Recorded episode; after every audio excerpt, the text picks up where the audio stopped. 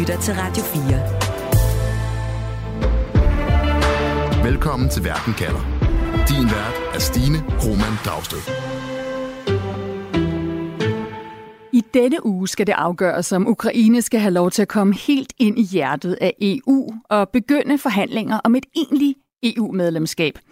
Det kan blive kulminationen på ukrainernes årelange kamp for frihed og demokrati.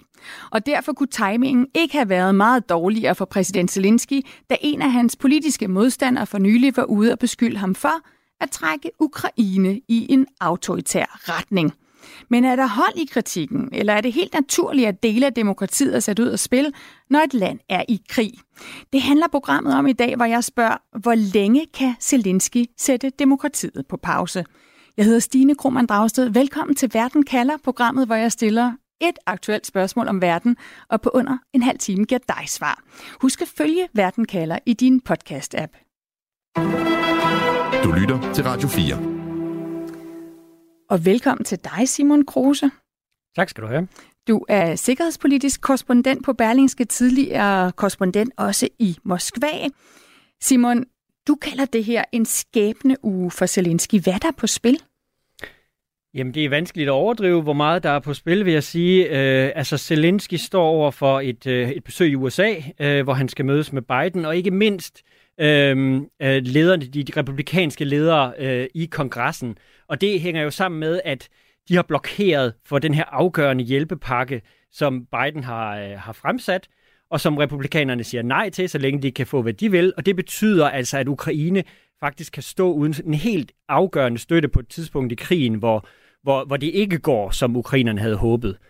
Og det er så bare det første i den her uge, så flyver han videre, vi ved faktisk ikke, om han deltager i EU-topmødet, men torsdag, der bliver det afgjort, om Ukraine får grønt lys for det, de har drømt om i årevis, nemlig at starte optagelsesforhandlinger med EU, og samtidig også få en hjælpepakke fra EU, som også nu hænger i en ganske tynd tråd, fordi der er ledere, der truer med at nedlægge veto mod den her beslutning. Simon, hvor vigtigt er det, at Zelenskyj som leder ligesom fremstår som symbolet på demokratiet, der kæmper mod autokratiet, altså Putins autoritære ledelse?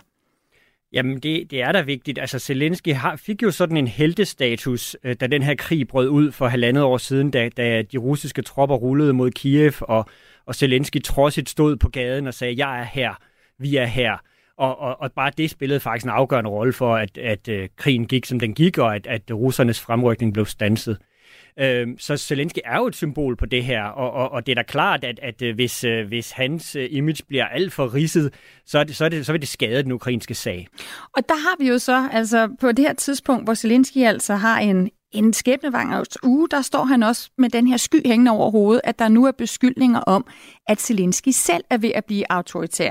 Det er en kritik, der kommer fra Ukraines hovedstad, der kommer fra borgmesteren Vitaly Klitschko, som til det tyske medie Der Spiegel advarer om, at, citat, på et tidspunkt vil vi ikke være anderledes end Rusland, hvor alt afhænger af én mands luner.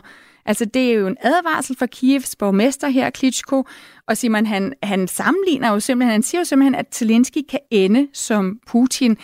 Hvad betyder det, at den her kritik af Zelenskyj kommer fra en ret kendt skikkelse i Ukraine? Han er ikke bare borgmester, han er en ret fascinerende fyr, ikke? Der ligesom Zelenskyj, som har været komiker, har en helt anden baggrund for at komme ind i politik. Han har været professionel bokser, han har været tidligere verdensmester i sværvægt. Hvad betyder sådan en kritik nu? Jo, man kan da sige, at timingen er ikke så heldig, men jeg vil sige, at Zelenskyj har rigtig store problemer i forvejen, så spørgsmålet er, om den her bokser er det største af dem. Men Klitschko er jo en af Zelenskys politiske modstandere. Altså, det går sådan set langt tilbage, og også sidste år under krigen kritiserede de hinanden, og Zelenskyj gav Klitschko skylden for, at der ikke var nok, at der var så mange strømafbrydelser i hovedstaden, og Klitschko har skudt tilbage. Så det er også fortsættelsen af en rivalisering mellem de to. Så det er i hvert fald, en del af den her af baggrunden for det her. Så der er også noget politisk mudderkastning i det her. Vi skal lige kigge lidt nærmere på lige om lidt nogle af de her kritikpunkter, der kommer. Hvor meget hold de har i det sammen med en forsker i autokratier. Men Simon, den her kritik fra borgmesteren i Kiev står jo ikke alene. For samtidig så ser vi også et form for sammenstød mellem præsident Zelenskyj og hans egen forsvarschef, hvor der går rygter om, at Zelenskyj opfører sig mere og mere som en krigspræsident, der også ønsker at styre slaget på slagmarken. Hvad er det for en konflikt, der ulmer der? Der er en ulmende konflikt mellem præsidenten og forsvarschefen, og det har vi set de seneste måneder.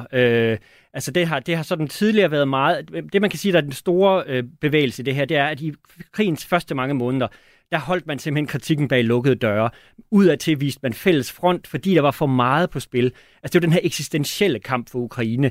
Det er simpelthen, hvis Ukraine taber den her krig, så kan Kiev falde, så kan Ukraine ophøre som stat. Så derfor har man jo forsøgt at udadtil gøre fælles front. Der er så de seneste måneder, især siden i sommer, men også før da, kommet flere og flere sådan revner i den her facade. Og det er jo i takt med, at krigen ikke går, som man kunne have ønsket, som Zelenskyj ønskede, eller som Zaluzhnyi, forsvarschefen, kunne have ønsket. Den her offensiv har jo ikke givet det resultat, man havde ønsket. Der er ikke kommet det store gennembrud. Og så begynder man altså at se de her gnidninger og den her bitterhed ligesom komme op til overfladen. Og der er også en reel uenighed mellem dem, som lidt går på, hvad skal der egentlig gøres? Zaluzhnyi var jo ude at skrive sådan et indlæg i The Economist, hvor han sagde, at den her krig er faktisk kørt fast. Og det er sådan noget, der har været næsten et tabu at sige i Ukraine, fordi Zelenskyjs rolle har jo været at rejse rundt i verden og sige til alle de vestlige lande, der gerne vil støtte Ukraine, jeres støtte nytter, og derfor så, hvis I støtter os, så skal det nok gå godt. Og så kommer nogen og siger, vi er kørt fast, så gavner det ikke den appel, som Zelenskyj har forsøgt at aflevere. Så det handler ikke så meget om, at det er en kritik af Zelenskyj, men det handler mere om, at Zelenskyj bliver vred over, at forsvarschefen sådan åbenmundet går ud og siger, vi er simpelthen kørt fast. Ja, der var en af Zelenskys rådgiver, der var ude at sige, at Zaluzhnyi faktisk gav aggressoren en fordel. Ved at sige de her ting. Og det er jo ret voldsomt at sige, at ens egen forsvarschef giver fjenden en fordel. Der er nogle reelle uenigheder, men det er også vigtigt at sige, at der er ikke nogen sådan åben rivalisering mellem de to. Zaluzhnyi har aldrig sagt, at jeg vil være præsident. Men han er den eneste, der er, skal vi sige, sådan cirka lige så populær som Zelenskyj er. Det vil sige, reelt, så er det, som der sådan mumles om i korridorerne, kan det være på et tidspunkt, Zaluzhnyi vil have en politisk karriere. Så hvis der er nogen, der skulle kunne udfordre Zelenskyjs lederskab lige nu, så vil det være forsvarschef Zaluzhnyi. Ja. Du lytter til Verden kalder på Radio 4. Hvor jeg nu også kan byde velkommen til Jakob Tolstrup. Velkommen til, Jakob. Jo, tak skal du have. Lektor ved Institut for Statskundskab på Aarhus Universitet, hvor du blandt andet forsker i diktatur, autokrati, demokrati med fokus på Rusland og de tidligere sovjetrepublikker. Og Jakob, vi har været igennem, hvordan Kievs borgmester Vitaly Klitschko for nylig har været ude og advare om, at Ukraine er ved at udvikle sig i en autoritær retning under Zelenskyj. En præsident, som jo ellers, som Simon har forklaret, jo har haft stjernestatus både i Ukraine og i Vesten. Jakob, helt overordnet, hvad skal man holde øje med i begyndelsen, hvis et demokratisk land er ved at gå over i et autokrati? Hvad er faresignalerne? Jamen, faresignalerne er typisk det, at den udøvende magt, som oftest er en præsident, en premierminister, at man begynder at begrænse de begrænsninger, der ellers ligger på den udøvende magts magt. Så eksempelvis på en præsident, jamen, så vil det være, at man stækker den parlamentariske kontrol med præsidenten. Det vil være, at man stækker frie medier og deres muligheder for at kritisere præsidenten. Eller at man gør det sværere for den juridiske gren af det politiske system til at kontrollere de love, som præsidenten eksempelvis gennemfører. Mm. Så ofte så ser vi sådan aspirerende autokrater, at de begynder at udpege loyalister, nogen som de har personlige stærke forhold til, nogle personer, som de ved er meget loyale over for dem, til en indflydelsesrig embeder. Det kan være i embedstanden eller i dommerstanden eller noget i den stil. Vi ser dem øge mediekontrollen, for eksempel indføre former for censur eller sikre, at personer med tilknytning til præsidenten får ejerskab over medier og dermed sikre en mere lempelig dækning af deres politik. Det kan også være, at man ændrer reglerne, valgreglerne til egen fordel. Man laver forfatningsmæssige ændringer, forsøger at gennemføre det, eller bruger direkte sådan det juridiske system politisk til at gå efter politiske modstandere, eller til at forsøge at stække civilsamfundsaktører. Hvis jeg tager nogle af de her faresignaler, du nævner først, at stække, altså at svække parlamentarisk kontrol, frie medier, at gøre det sværere for domstolene at kontrollere de love, der bliver lavet. Hvor meget af det ser vi i Ukraine nu? Jamen, det ser vi ikke særlig meget af.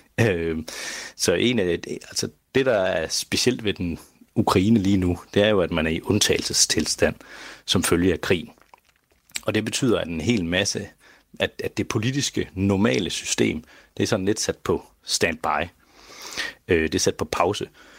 Og det betyder også, at vi har en højere grad centralisering af magten, så de politiske beslutninger er i langt højere grad centraliseret i præsidentens hænder og i hans stabs hænder. Og så samtidig så har vi også det, der så er særligt for Ukraine nu her, jamen det, at medierne ikke har frihed til at rapportere om indrigspolitik og krigens gang osv. Man har simpelthen lavet en forordning, som skal sikre, at alle tv-kanaler ligesom arbejder sammen om at lave nyheder til ukrainerne. Og dermed så har man lidt svækket den mediepluralisme, der ellers ville være i et sundt og levedygtigt demokrati. Men så du siger, at det må man gerne, fordi der er en undtagelsestilstand, der er en krigstilstand. Man har gjort det af hensyn til at mindske russisk desinformation og ligesom skabe borgeroplysning har ideen været bag det her forslag, eller det her, den her politik, man har gennemført.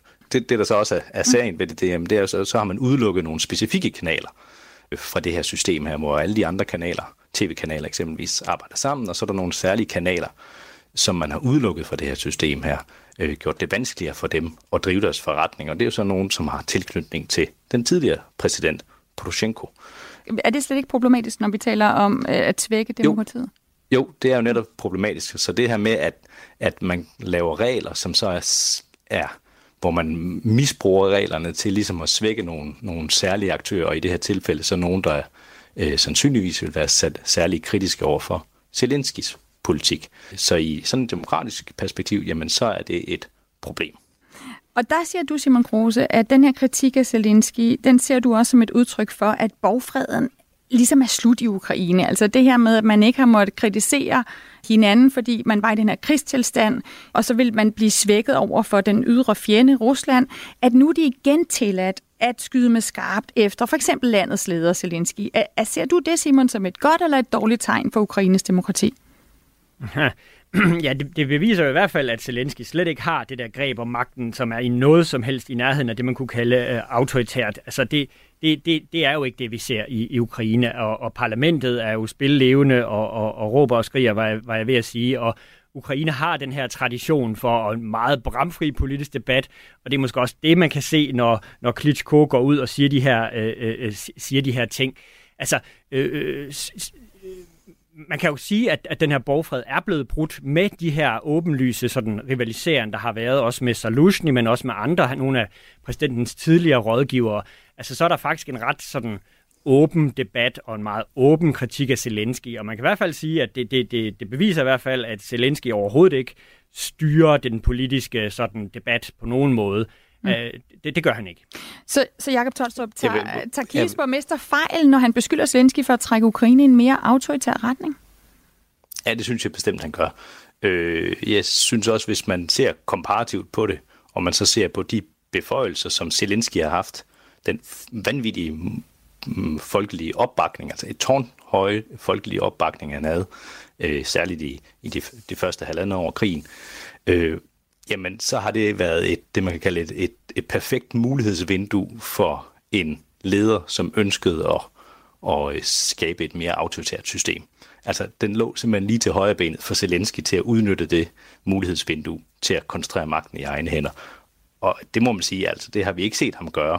Det udelukker selvfølgelig ikke, at han vil gøre det fremadrettet. Det udelukker ikke, at han kan lave udemokratiske ting og sager i fremtiden. Men jeg synes, det bevidner om en mand, som ikke er der for at monopolisere magten.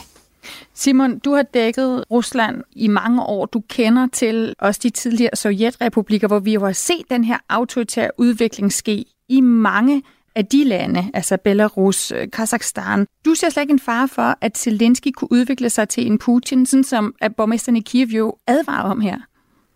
Altså, den ukrainske politiske historie er meget anderledes end Rusland og Belarus for eksempel, altså, eller Kazakhstan, hvor der har siddet nogle ledere i mange år, altså Putin, der det er kun Stalin, der har siddet længere som magthaver i Moskva end Putin.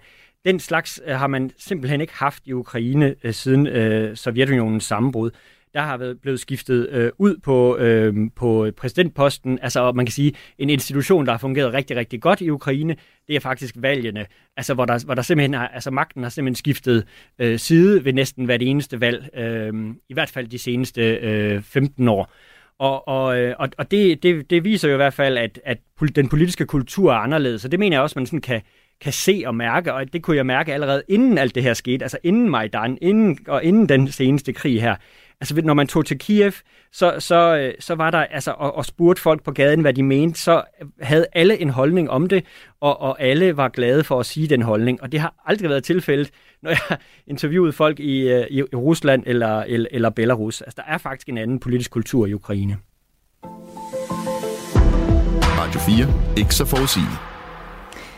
Jakob Tolstrup, i den her uge, der skal EU-landene så beslutte, om Ukraine skal have lov til at begynde at forhandle om medlemskab. Og hvis vi kigger på situationen i EU-medlemslandet Ungarn og på premierminister Viktor Orbán, så er der jo ifølge Orbáns kritikere, altså så er det et eksempel på, at vi ikke skal lukke et land ind i EU, inden det har bevist en vis demokratisk tradition.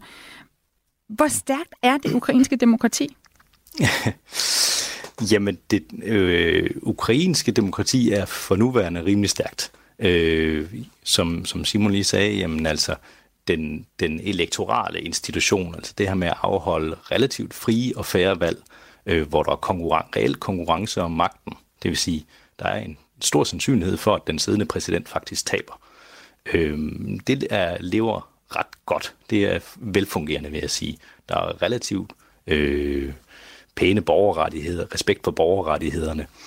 Så i den forstand lever Ukraine op til sådan nogle minimumstandarder for et demokrati. Så har man en stor udfordring i forhold til korruption og i forhold til at sikre en effektiv juridisk gren af det politiske system, som kan være upartisk og som kan begrænse magthaverne, også de politiske magthavere, sådan så de ikke bare er et redskab for de politiske magthavere.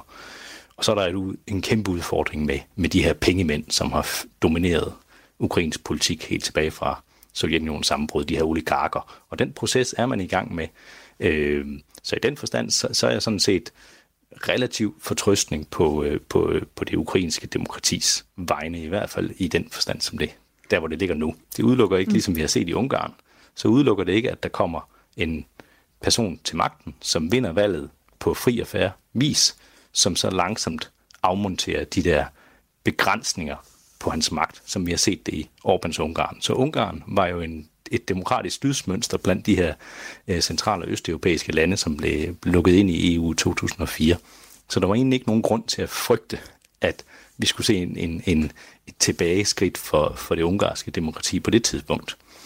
Men sådan er det med demokrati. Det er muligt, at man lige pludselig får en leder til magten, som forsøger at afmontere de begrænsninger på hans magt og langsomt etablere en eller anden form for noget, der ligner et skindemokrati, eller måske direkte over i et autoritært system, som Ungarn nærmer sig mere og mere. Så der kan være en fare alt efter, hvem der bliver valgt ind demokratisk til at sidde på magten. Men Simon Kruse, lige nu er der jo slet ikke valg. Altså, der skulle have været valg i Ukraine i år, men alle valghandlinger er sat på pause på grund af krigen. Er der opbakning i Ukraine til, at alle valg er sat på pause? Ja, det er der faktisk. Det er der faktisk både meningsmålinger og også altså de oppositionspartier, der er. Og det er jo også sådan en helt kynisk beregning fra dem, at hvis der blev holdt valg nu, altså, så er det helt overvejende sandsynligt, at Zelenskyj simpelthen ville vinde. Det vil sige, for Poroshenkos parti ville det ikke være den tidligere præsident ville det ikke være ideelt at holde et valg lige nu, simpelthen. Altså for dem er det også bedre at vente. Og det er, men frem for alt er argumentet jo altså sikkerhed. Altså hvis man skulle samle folk på valgsteder i det østlige Ukraine, og de så blev ramt af et russisk missilangreb, altså det ville jo være ubærligt. Og det er det, der sker i det østlige Ukraine. Jeg har selv været derude og dække, altså der var 51 mennesker blev dræbt under en mindehøjtidelighed for en, der skulle begraves, ikke? Civile. Og det er jo den måde, den Rusland agerer på her. Så man kan selvfølgelig ikke holde et valg, i hvert fald ikke tæt på krigszonen. Og hvordan skal de så deltage, alle de ukrainske borgere, inklusive dem, der er flygtet til Polen eller Danmark eller andre europæiske lande? Og Jakob, så står vi jo i en situation, hvor der ikke er noget, der tyder på, at krigen slutter foreløbig. Som vi lige har talt om, Ukraines egen forsvarschef har været ude at sige, at der er en stillestand nu. Hvor længe kan Zelenskyj være landets legitime leder uden at afholde valg? Jamen, så længe reglerne er, som de er, og parlamentet bliver ved med at forlænge undtagelsestilstanden, jamen, så kan han jo i princippet blive ved med at være den retmæssige politiske leder. Men det er jo rigtigt nok, at hans demokratiske legitimitet vil langsomt miste sin styrke. Det, der så er fordelen for Zelenskyj nu her, jamen, det er jo stadigvæk, at han er enormt populær. Men hvis vi kommer i en situation, hvor han er meget upopulær, og den her undtagelsestilstand fortsætter, og krigen fortsætter, jamen, så begynder man jo at have et demokratisk problem i den forstand, at det ikke er muligt at smide den siddende leder på porten via den demokratiske valghandling. Men det er et problem, som ligger lidt ude i fremtiden, vil jeg sige. Altså, vi er jo heller ikke kommet længere, end at vi lige skulle have haft parlamentsvalg her i efteråret 2023, og at vi så skulle have et præsidentvalg her til foråret 2024. Så i den forstand, så er vi ikke så forsinket i forhold til den politiske cyklus i Ukraine. Mm. Men det er ret nok på længere sigt, hvis vi snakker 2, 3, 4 år frem i tiden, jamen så bliver det jo en udfordring, og så må vi jo se, hvad man så gør til den tid. Ja, det kan være svært for ukrainerne at udtrykke en utilfredshed med deres lederskab med Zelenskyj, hvis demokratiet er sat på pause, Simon. At du overbeviste om, at den her stærke politiske kultur, du taler om i Ukraine, at den er stærk nok til, at ukrainerne også kan udtrykke, når de ikke længere er tilfreds med Zelenskyj? Men jeg kan i hvert fald sige, at den leder, der senest forsøgte sig med nogle autokratiske tendenser, det var Viktor Yanukovych, og han blev simpelthen smidt på porten.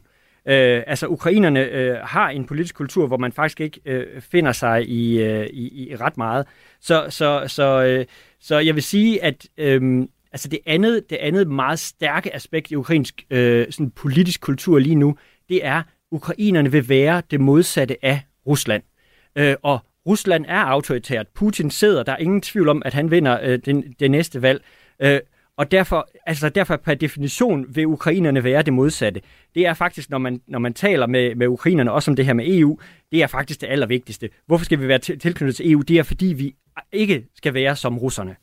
Og det tror jeg er sådan en politisk logik, som sådan vil gøre det meget vanskeligt for nogen med sådan autokratiske tendenser at finde fodfæste. Du lytter til Radio 4. I Verden kalder i dag, der spørger jeg, hvor længe kan Zelenskyj sætte demokratiet på pause? Jakob Tolstrup, hvad er dit svar på det spørgsmål? Som jeg synes, vi har talt om her, så har han ikke sat det fuldstændig på pause, men dele af systemet er sat på pause eller er blevet unormalt på grund af undtagelsestilstanden og på grund af krigen. Og som det er nu, jamen så tror jeg godt, han kan fortsætte med at have det på pause og fortsætte den her undtagelsestilstand. Men hvis situationen bliver i det kommende år, at Ukraine klarer sig dårligere og dårligere på slagmarken, at der kommer yderligere pres fra eksempelvis USA om, at man skal gennemføre en eller anden form for valg. Det har jo været en af kongstankerne fra republikanerne, at jamen, se, når man ikke engang holder valg i Ukraine, hvorfor skal man så smide penge efter dem? Så det kan jo sagtens være, at der ender med at komme så stort et internationalt pres også for ham, at han bliver nødt til at gennemføre en eller anden form for valghandling, selvom det er enormt risikofyldt sikkerhedsmæssigt og meget vanskeligt rent logistisk, fordi da vi har så mange borgere, der er internt fordrevne, der er flygtet ud af landet. Så der er enormt store problemer med at afholde et valg, og det vil ikke være et frit og fair valg, og det vil ikke være et valg, som præcis vil afspejle ukrainernes holdninger, fordi der vil være stor frygt for at deltage i et sådan valg, som ligesom er en magnet på russisk terrorbombning. Så i den forstand, så tror jeg, det er meget sandsynligt, at vi kan se et øget pres, som vil forstærkes hen over det næste år, halvandet år, 2 år, afhængigt af, hvordan krigen går. Men om man giver efter, det synes jeg er for tidligt at spå om nu. Men det er helt rigtigt, hvad vi har snakket om her indtil videre, at vi er ligesom i en ny situation. Så den her første tid her, hvor man slet ikke kunne tillade sig at kritisere Zelenskyj internt, jamen den er der lukket op for nu. Så der begynder igen at være en piblende politisk aktivitet i Ukraine igen. Simon Kruse, hvad er din spot om hvor længe Zelenskyj kan sætte demokratiet på pause? Jamen, jeg mener heller ikke, at han har egentlig sat det på pause. Altså, man kan bare se på parlamentet, og hvordan de står og råber hinanden derinde. Det er rimelig livligt. Altså, men jeg vil ikke sige, det er ikke sådan, der ikke er nogen problemer. Faktisk så det her med det her telemarathon, der kører, hvor tv, som min medgæst også nævner, altså hvor tv-kanalerne skal samsende, og hvor de primært skal fortælle, jamen, hvad man må sige skal være gode nyheder fra fronten. Det er faktisk noget, der møder voksende kritik fra også i parlamentet, også blandt journalister, man taler med. Altså, det betyder selvfølgelig ikke, der er jo masser af online-medier og andre medier, som er fuldstændig frie. Men på tv-området er der faktisk et pres for, at det måske ikke kan holde i længden. Så der er revner, og der er en kritik, der pibler frem, men lige nu er det et dilemma for Zelenskyj. Ja, og så kan man også sige, nu hele rammen for det, vi taler om, er, at Ukraine gerne vil tættere på EU, og det er klart, hvis de faktisk får det grønne lys i den her uge på torsdag, så betyder det jo en omfattende reformer af ukrainsk lov, og det betyder også, at det bliver fuldstændig umuligt at kunne monopolisere magten. Altså, så skal Zelenskyj, så skal parlamentet slå ind på den kurs, hvor de faktisk gør de demokratiske institutioner stærkere. Og det synes jeg egentlig også, man har set altså under hele den på trods af krigen, skal vi huske, har Ukraine faktisk fortsat de her kamp mod korruption, for eksempel. Det er jo det, alle ukrainerne siger. Vi kæmper på to fronter. Vi kæmper mod russerne i øst, og så kæmper vi mod vores egen fortid. Og det har de faktisk fortsat med på trods krigen, og det er jo det, der har gjort, at de overhovedet har en chance her på torsdag for at få grønt lys. Tak for den konklusion, Simon Kruse. Selv tak. Altså sikkerhedspolitisk korrespondent på Berlingske, og også tak til Jakob Tolstrup, lektor ved Institut for Statskundskab på Aarhus Universitet.